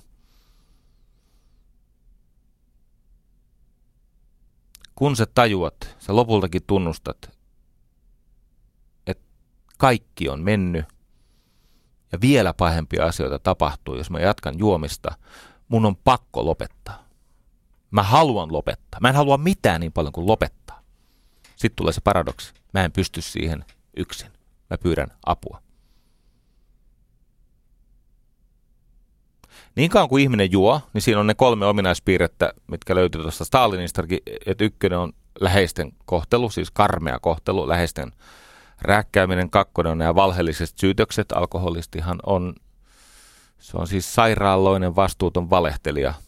Ja kolmas on tämä järkyttävä kellotettu juomishimo. Ja tämä, mitä tämä tarkoittaa, tämä kellotettu juomishimo? No se tarkoittaa sitä, että kaikki alkoholistit eivät ajaudu välittömästi siihen, tai eivät ajaudu edes ajallaan siihen myöhäisvaiheen rappiotilaan. Ja miksi? Miksi se myöhäisvaiheen alkoholismi, siis rappiotila, se kertakaikkinen luhistuminen? Tiedätte nämä siis puiston penkillä istuvat pultsarit. Tai jotkut muut siis narkkarit ja nistit ja, ja mitä näitä on. Mikä ajaa itseensä. Miksi se ei iskenyt Staliniin tai lukemattomiin muihin siis julmiin alkoholisteihin? Ja se syy on egomania. Kato sen oman persoonan palvonta, se paradoksaalisesti suojelee. Ajattele vaikka Pekka Herlinia. Siis nämä, jotka eivät kykene paisuttamaan omaa egoaan, nämä, jotka ei pysty sillä niin kuin egon pullistelemilla, sillä oman, oman persoonan ja, ja egopohjaisten tunteiden palvomisella, jotka ei pysty paisuttaa egoaan, siis nämä, jotka ovat lahjattomia, epävarmoja, taloudellisesti heikossa asemassa, heikkoja, niin nehän alistuu hyvin nopeasti sen riippuvuutensa seuraamuksiin se endgame, se loppupeli on nopea. Mutta sitten kuitenkin valtaosalla alkoholisteja on aika paljonkin mahdollisuuksia pönkittää sitä persoonaa. Jos katsotte, nehän pysyy työelämässä tosi pitkään ja, ja ne, ne pystyy siis terrorisoimaan johtajana ja, ja perhettä ja sukulaisia ja niin poispäin. Ja niille kehittyy näitä narsistisia psykopatologioita sun muita. Ja koska he saavat valtaa. Muistakaa, mistä mä aloitin. Siis valta on keskeistä tämän addiktiosairauden ymmärtämisessä. Niillä on tarpeeksi valtaa, he pystyvät siis menestymään manipuloimalla ja mollaamalla muita näissä sosiaalisissa peleissä. Ja silloin ihmisen biologia on vähän hänen puolellaan, eli se, se rappiovaihe tulee todella myöhään. Egotrippi hidastaa tämän taudin etenemistä. Mutta tietenkin se on niin, että se varsinainen toipuminen, eli se kuntoutuminen, no sehän edellyttää sen egon pienentämistä. Luin tämmöisen jutun tähän valmistautuessani, että jos alkoholisti haluaa lopettaa juomisen ja pyytää apua, niin sen kuntoutumisen varhaisvaiheessa on korkea itsemurhariski. Ja se johtuu kuulemma siitä, että on tämä härkäsammakon egopullistelu suojannut sua siltä rappiovaiheelta, eli se egomaanisuus on jonkin verran estänyt sua luhistumasta sen alko. Koska jos sulla on jotain järkevää tekemistä, niin sä et voi olla siis vuorokauden ympäri kännissä. Ja Stalinkin muuten taisi jonkin verran ryhdistäytyä silloin 41. Sehän niin kuin vähensi sitä alkoholin käyttöä. No yhtä kaikki jos sulla on valtaa ja sulla on mahdollisuus menestyä niin kuin manipuloimalla ja mollaamalla ja niin poispäin, paisuttelemaan sitä egoa. No se suojelee sitten rappiolta, mutta jos haluaa alkaa toipua ja lopettaa sitä juomista ja aloittaa sitä hidasta toipumisen tietä, joka edellyttää rehellisyyttä, niin kaikki nämä tekojen seuraamukset vyöryy päälle niin kuin aika suojattomassa tilanteessa. Sen takia siinä on kuulemma itsemurhan riski. Ja sen takia tämä var, niin kuin, vertaistuki, siis se, että sulla on lähellä ihmisiä, jotka tuntee sairauden kulun ja, ja pystyy niissä kriittisen herkissä alkuvaiheessa suojelemaan. Samaan aikaan, kun se ihminen totuudellistuu lopultakin, koska vain rehellisyys pelastaa ihmisen. Te olette tuntevat totuuden ja totuus on teidät pelastava. Niin samaan aikaan ne ihmiset saa suojaa omien tekojensa seuraamuksilta, jotta ne sen verran virkistyy tai kypsyy sinne sinne tota kahden, vaikka sitten 12 askeleen ohjelmassa siihen pisteeseen, missä, missä tota, aletaan tutkia omia motiiveja ja hyvittää pahoja tekoja. Eikö niin? Siellä askeleet kahdeksan ja yhdeksän. Et ensin tehdään ihan rehellinen luettelo, siis kirjanpitomainen luettelo kaikista vahingoitetusta ihmisistä, ja päätös hyvittää heitä kaikkia. Ja sitä ennen on tietenkin tutkittu siellä kohdassa neljä. Suoritimme perusteellisen ja pelottoman moraalisen itsetutkiskelun. Muistakaa, juova alkoholisti, amoraalinen, siis ei omaa tuntoa, raitistuva, ei juova alkoholisti, hyvinkin kiinnostunut moraalista. Tutkii siis, tekee, harjoittaa perusteellista ja pelotonta moraalista itsetutkiskelua. Sitten se viides askel, että myöntää näiden väärien, väärien tekojen todellisen luonteen sille korkeammalle voimalle itsellemme ja jollekin toiselle ihmiselle, eli paljastuu.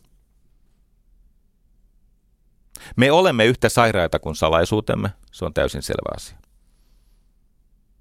Salaisuus tarkoittaa valehtelua, eli siis kätkemistä, to- tosiasioiden piilottamista, toisten ihmisten harhauttamista. Me olemme yhtä sairaita kuin salaisuutemme tarkoittaa sitä, että niin kauan kuin sä piileskelet ja kätkeydyt, etkä suostu myöntämään niiden väärien tekojen todellista luonnetta.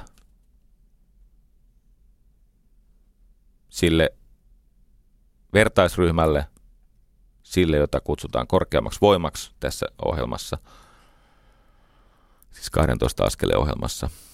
Saa sitä kutsua Jumalaksikin, semmoisena kuin sen itse käsittää. Ja sitten toisille ihmisille.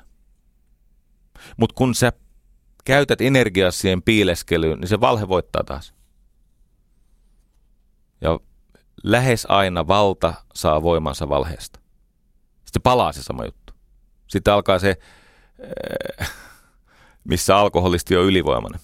Näitähän on semmoisiakin alkoholisteja, jotka on raitistunut, ne on ollut kymmenen vuotta juomatta, sitten ne on juonut itseltään salaa puoli vuotta.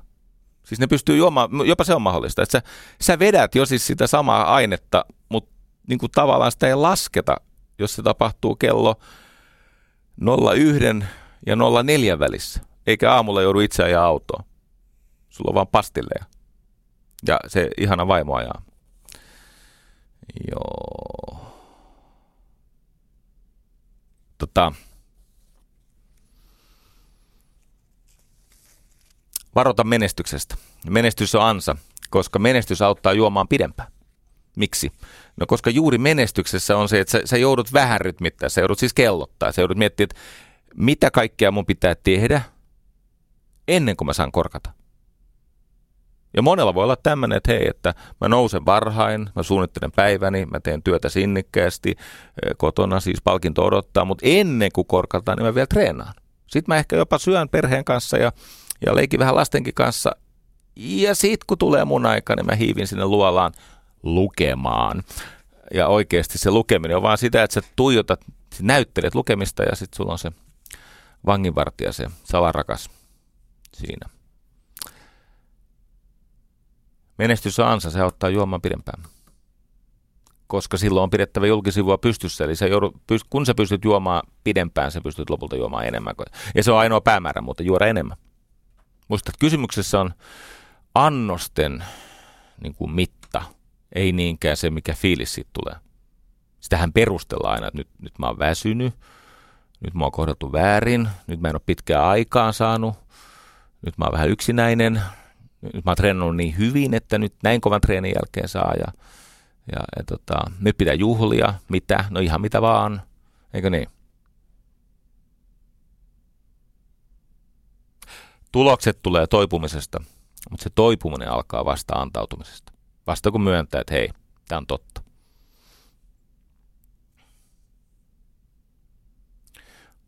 Mua vainoa tämmöisiä, tota, siis mä oon itse kaiken muun lisäksi, niin mä oon tämmöinen oikeassa olemisen addikti.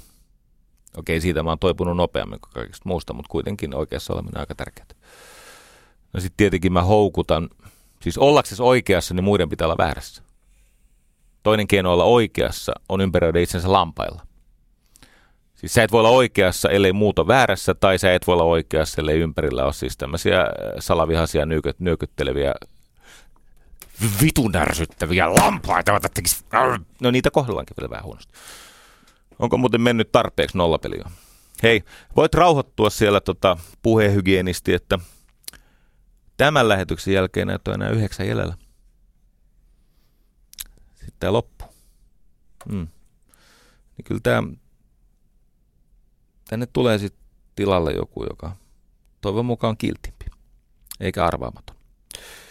Ehkä te saatte tämmöisen tunneelämältään terveen ihmisen. Joo, tosi et se silloin enää kyllä kuuntele, mutta aina kai Kirolla radiossa. Saavutus sekin.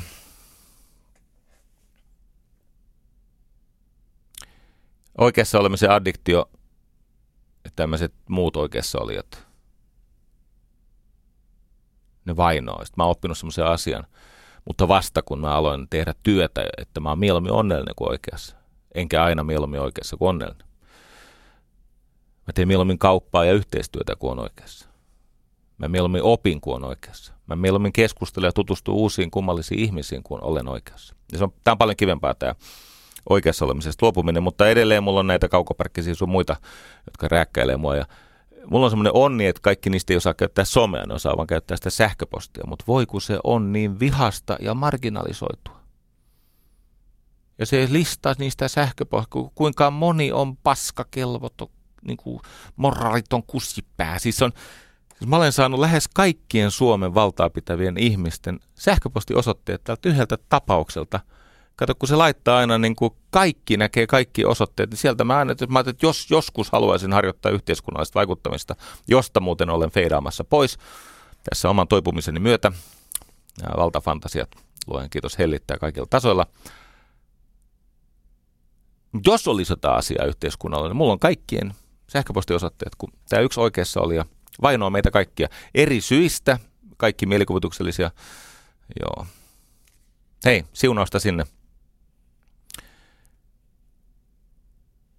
12 askeleen ohjelma, joka siis toimii.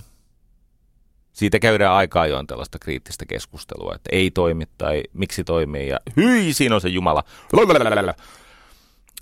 No ja, se toimii. Siinä on paradoksi. Se kontrollifriikki, valtafetissien kourissa oleva alkoholisti lopultakin luovuttaa yrityksen kontrolloida addiktioissa on kysymys ylikontrollointiongelmasta. Tän on oikein semmoinen neurotieteilijä Mark Ettlinger todennut, että se, että ihminen nyt sitten, oli hän ateisti tai ei, niin opettelee luottamaan lainausmerkeissä korkeampaan voimaan, jota jotkut kutsuu jumalaksi, jotkut toiset kutsuu niin kuin ryhmäksi tai prosessiksi tai mikä tahansa, niin se korkeampaa voimaa luottaminen, se siirtää ohjausvaltaa siitä primitiivisestä aivoalueesta, siellä missä on himot, missä on kauhut, pelot, haaveet, huolet, eikö niin? Epäterveet, tai siis eihän toivo, toiveet on epäterveitä, mutta suhde niihin voi muuttua epäterveeksi. Mutta se primitiivinen osa aivoja, tämä mateliaivot, missä se dopamini jyllää ja missä nämä tämmöiset niin vaistot selviytyä ja sosiaalisuus ja seksuaalisuus, kaikki nämä – mikä sitten lopulta, kun siellä se häiriö on tarpeeksi kroonistunut, niin siitä tulee se addiktio, niin korkeampi voima siirtää ohjausvaltaa sieltä primitiivisestä aivoalueesta siihen kehittyneempään, siis tähän etuaivolohkoon, siis tähän, missä tämä syvempi tietoisuus, missä tämä suhde kärsimykseen alkaa kypsyä, missä ihmisen henkiset kyvyt asustaa, ei, ei nämä eläimelliset kyvyt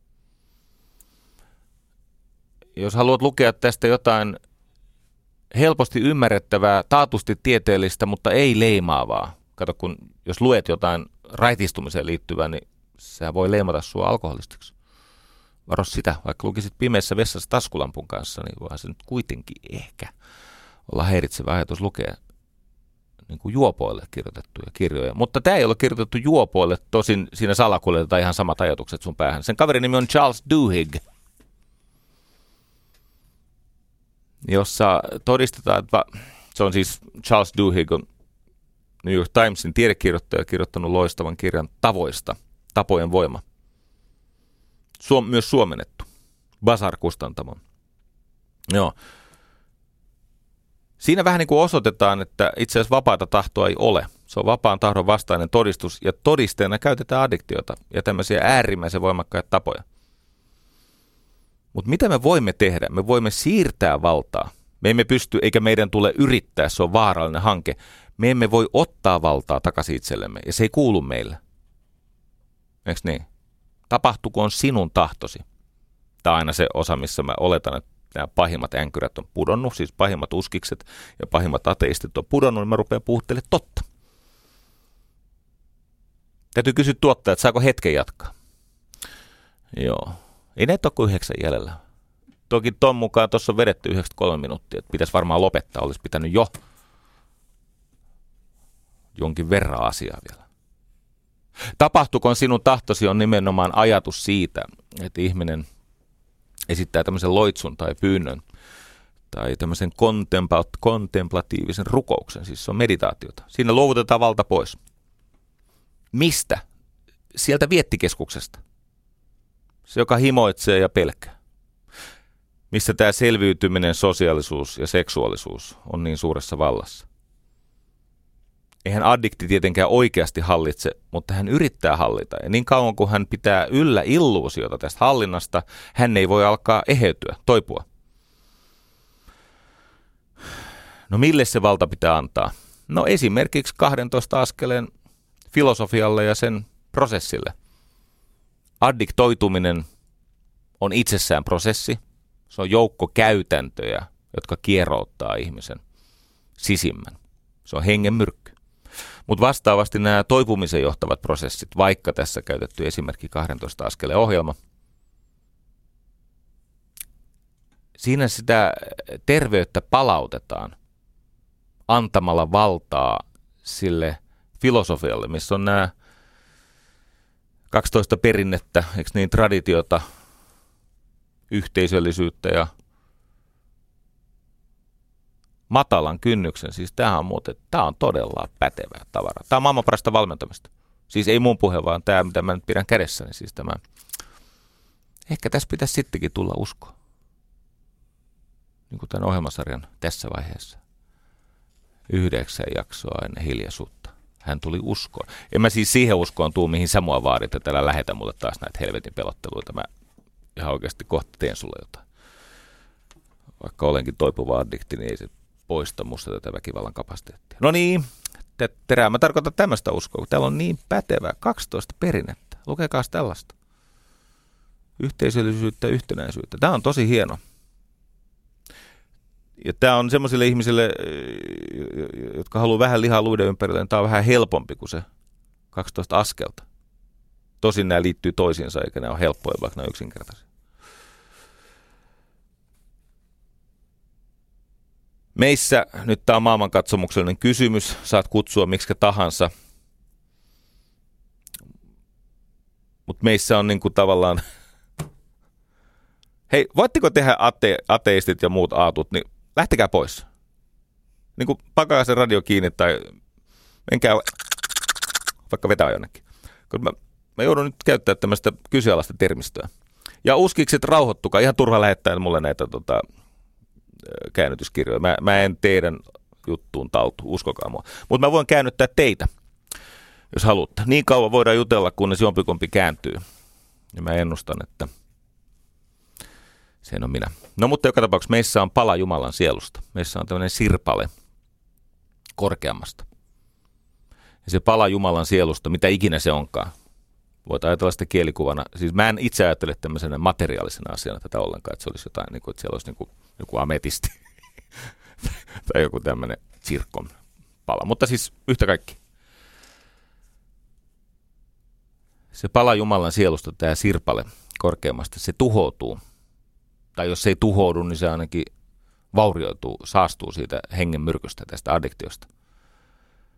Ja tämä täytyy tavallaan, tämä pala, täytyy pelastaa ja elvyttää, siis palauttaa korkeamman tarkoituksen palvelukseen, mitä ikinä se onkaan. Ja silloin tapahtuu tämmöinen identiteettisiirtymä. Että kun aluksi ihminen kokee, että hän on täynnä valhetta ja salaisuuksia ja hän yrittää kontrolloimalla ja pakottamalla niin kuin House of Cardsissa niin hienosti Francis Underwood sanoo tälle alkoholisti-avustajalle, hän sanoi, että you cannot white knuckle yourself into recovery. Että sä et voi niin kuin rystyset valkoisena pakottaa itseäsi toipumaan. You cannot white knuckle yourself into recovery. Sen antautumisen ja tunnustamisen ja avun pyytämisen ja tämän pelastushalun ansiosta se ihminen kokee, että hän siirtyy ikään kuin jonkun paremman palvelukseen, mitä ikinä se onkaan. Ja se identiteettisiirtymä tarkoittaa sitä, että se ihminen alkaa lopultakin kelvata itselleen, eli itseviha hieman hellittää ja kyky hyväksyä ja arvostaa sitä, kuka sä olet. Se alkaa kehittää sinussa tätä theory of mindia, tätä siis autismin vastakohtaa, siis tätä kykyä aistia toisen ihmisen tarpeita ja tunteita ja pyrkimyksiä. Sehän on korkeamman voiman personointia, eikö niin? Rakkauden kaksoiskäsky. Se on sama asia. Rakkauden kaksoiskäsky, jonka ensimmäistä osaa en vieläkään uskalla siis sanoa, koska pelkää, että kuitenkin joku asteekki siellä kuuntelee mua. Ja, ja, tota, tai ettei usko, uskiksi, että riahan kun molemmat porukat on vähän niin kuin... Niin, uskon addiktio nimeltään uskonto, tiesitkö sen? Kirjoita ylös, uskon addiktio on nimeltään uskonto. Se menee näin.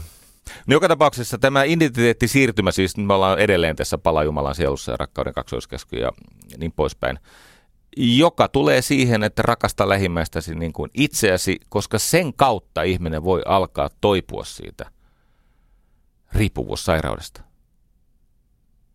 Ja usein nämä tapahtuu tämmöisten symbolien ja siirtymäriittien kautta. Addiktion perfe- perfektionisti, eikö niin, siihen liittyy tämä sairas kontrollipyrkimys, on kontrollipeli. Ja mitä sieltä syntyy? Epätäydellinen ihminen. Sieltä syntyy siis niin kuin vaillinainen, keskeneräinen ihminen, jossa on vielä nämä samat muistumat siitä aikaisemmasta persoonasta, mutta ne ei enää ole vallassa. Ja toden totta usein, kun vaikka sitä 12 askeleen ohjelmaa, jota mä en siis toteuta, mä kaksi kertaa käynyt siellä, mutta olen siis jossakin määrin vakuuttunut sen toimivuudesta. Niin yksi kritiikki on se, että no sit ihmiset addiktoituu alkoholin sijaan 12 askeleen ohjelmaa. No kysy itseltäsi, kumpi on perheelle parempi. Paa kaikki pelin nyt. Tai kysy Googlelta, koska se on ei Jumala vaan Gabriel. Googlehan nykyään arkkienkeli Gabriel, se, siis se on sanansaattaja. Kysy sieltä, kumpi on parempi. Which is better? Alcoholism, full blown alcoholism or 12-step program. Kato, mitä Google sanoo sulle. Hei, se mitä suostut työstämään, se lopulta toimii. It works if you work it. Luota siihen prosessiin. Mä muuten voisin vetää tästä niin kuin kolme tuntia. Tarkemmin siis paljastumisesta ja salaisuuksien lopettamisesta ja valehtelusta, irtipääsemisestä ja sitten voitaisiin vähän naureskella taas niin kuin jollekin kommelluksille, kun suomalaisten pitää aina naureskella, kun joku mitä Ahti Karilainen on tehnyt. Tai... No pakko hei, loppuun. Mä, mä lopetan ihan just. Loppuun, loppuun, loppuun. Lapua liike, lapua liike, lapua liike. Mäntsälä kapina, lapua liike. Koska onhan tää herkkuu. Niillähän oli niin kuin aika semmoinen vaikuttava kapina käynnissä siellä niin kuin Vihtori Kosola, muistatteko se? 1932. Sivistyneet muistaa ja muut googlaa. Ja googlaamissa ei muuten mitään vikaa, jostakin mäkin aina kaikki, kaiken kaivan. Ja päinvastoin kun luullaan, niin Wikipedia ei ole ensi siellä lähteen. Kuulin muuten semmoisen jutun, että Jari Sarasvuo ei vedä näitä äh, lähetyksiä itse. Eli mä en niin kuin keksi näitä juttuja itse, vaan se on Petri Ikonen, joka keksii. No Petri on kyllä suureksi avuksi, mutta älä nyt pahastu Petri, että sä tätä tee. Mä teen. No niin. Eli terveisiä vaan sinne Kaikkea se alemmuuden tunto muuten ihmisessä laukaisee. Mä olen myös kuullut, että Jari Sarasvuo ei ole kirjoittanut sisäistä sankaria. Miksi? No kun ei niin paska jätkä voi kirjoittaa semmoisia lauseita. Se on liian tyhmä siihen. Still going strong. Hei, palataan. Loppuherkku. Ja ehkä joskus, jos Yleisradio tai, no voihan tämä vetää ihan niin kuin nettiinkin, mutta joskus mä ajattelin tehdä siis muutama alkkiskaverini kanssa tämmöisen siis 24 tuntia tästä raitistumisesta. Mulla on muutama semmoinen suhteellisen kyvykäs ihminen. Se voidaan ajaa johonkin tota, darknettiin, johonkin pimeä osa internettiä. Siis, niin kuin pahimmat tenuttelijat löytää sen sitten. Mä yritän lopettaa tämän läheisesti kertomalla Vihtori Kosolasta. Vuonna 1932 Hämeenlinnan valtion hotellissa. Idisä on se, että ne on siis Lapioliikkeen johto on julistanut siis kapinan laillista esivaltaa ja yhteiskuntaa vastaan ja kapinan julistus oli toimitettu presidentille ja oikeistolainen vallankaappaus oli siis valmis ja käynnissä. Kauan odotettu oikeisto, komous oli alkanut, eikö niin? Ja nämähän otti se ihan todesta nämä eduskunnat ja mitä nyt Suomessa siis edusti tätä laillista esivaltaa ja ne, nehän äh, tota, valtiovalta joutui rajoittamaan demokraattisia perusoikeuksia ja lähetti sitten armeijaa ja poliisia jahtaamasta Kosolaa, mutta ei ne oikein saanut kiinni sitä ja kun se oli milloin missäkin, että jos ei se ollut Hämeenlinnassa, se oli Riihimäellä ja tästä ihan naurettavaa touhua. No niin, nyt oli kuitenkin jo siis kapina siinä pisteessä, että sieltä armeijastakin osa ajatteli, että ehkä he vaihtaa puolta, niin kuin joskus on käynyt eri maissa. Pikku ongelma. Vihtori Kosola. Tuhannen pierussa. Siis niin hirveässä jurrissa. Lapuan liikkeen johto ihan kännissä, niin kuin Janajevia näin aikoinaan. siis koomisinta ikinä. Siis Mäntsälän kapina kaattu känniin. Miettikää tätä. Siis nämä pääkaupunki oikeistoaktiivit ja kapinalliset myötämieliset armeijan upseerit, niin ne katto näitä siis